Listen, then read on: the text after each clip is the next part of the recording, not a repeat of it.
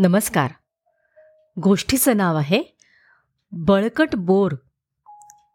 लोक रामायणातली ही कथा आहे. कोणत्याही प्रतिकूल परिस्थितीत तग धरून राहण्याचा गुण बोराच्या झाडात कसा आला हे या कथेतनं समजतं. राम लक्ष्मण आणि सीता वनवासात असताना रावणानं सीतेला पळवलं. सुवर्ण मृगाची शिकार करून परतलेल्या राम लक्ष्मणांना सीता कुठेच दिसेना.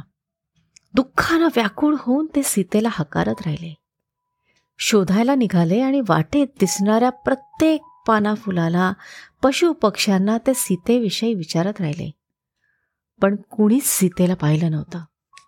रामाच्या दुःखाला आता पारावार राहिला नव्हता. शेवटी एका काटेरी बोराच्या झाडाखाली राम कोसळला. हातात चेहरा लपून त्यानं आपल्या अश्रूंना वाट मोकळी करून दिली.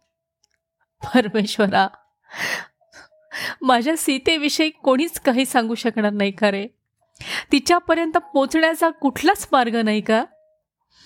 राम स्वतःशीच बोलत होता. आणि अचानक एका मृदू सौम्य आवाजानं त्याला उत्तर दिलं. हे तेजस्वी राजकुमारा माझं बोलणं ऐक.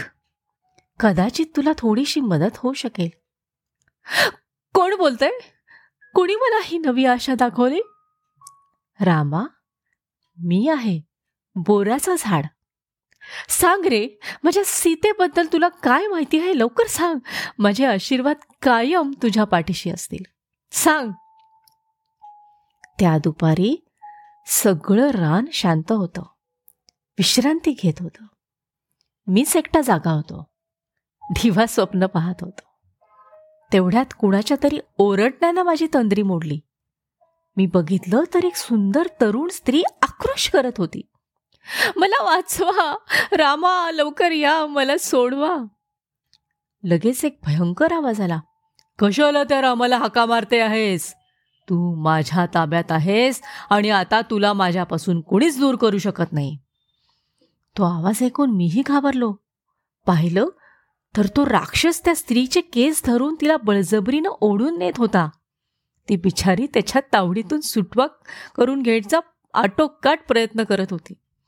हिसका देऊन त्याची पकड सैल करण्याचा तिनं एकदा जोरदार प्रयत्न केला आणि ती एकदम माझ्यावर येऊन आदळली. तिनं मला घट्ट मिठी मारली.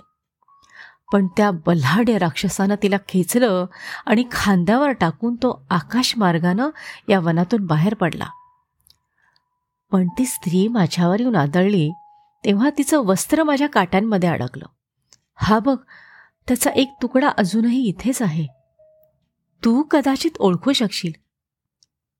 तो फिका पिवळा तुकडा बघितला आणि रामाला सीतेच्या आठवणीनं रडू कोसळलं. मग लक्ष्मण त्याला म्हणाला रामा दुःख आवर. कारण आपल्याला आता आशेचा किरण दिसलाय.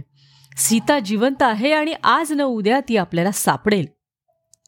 लक्ष्मणाच्या शब्दांनी रामाला थोडा धीर आला. त्यानं डोळे पुसले. राम लक्ष्मण तिथून जायला निघाले तेव्हा रामानं प्रेमानं त्या म्हाताऱ्या बोराच्या झाडाकडं पाहिलं आणि तो म्हणाला हे बोराच्या झाडा अमर व्हावं इतका तू चिवट आणि बळकट होशील.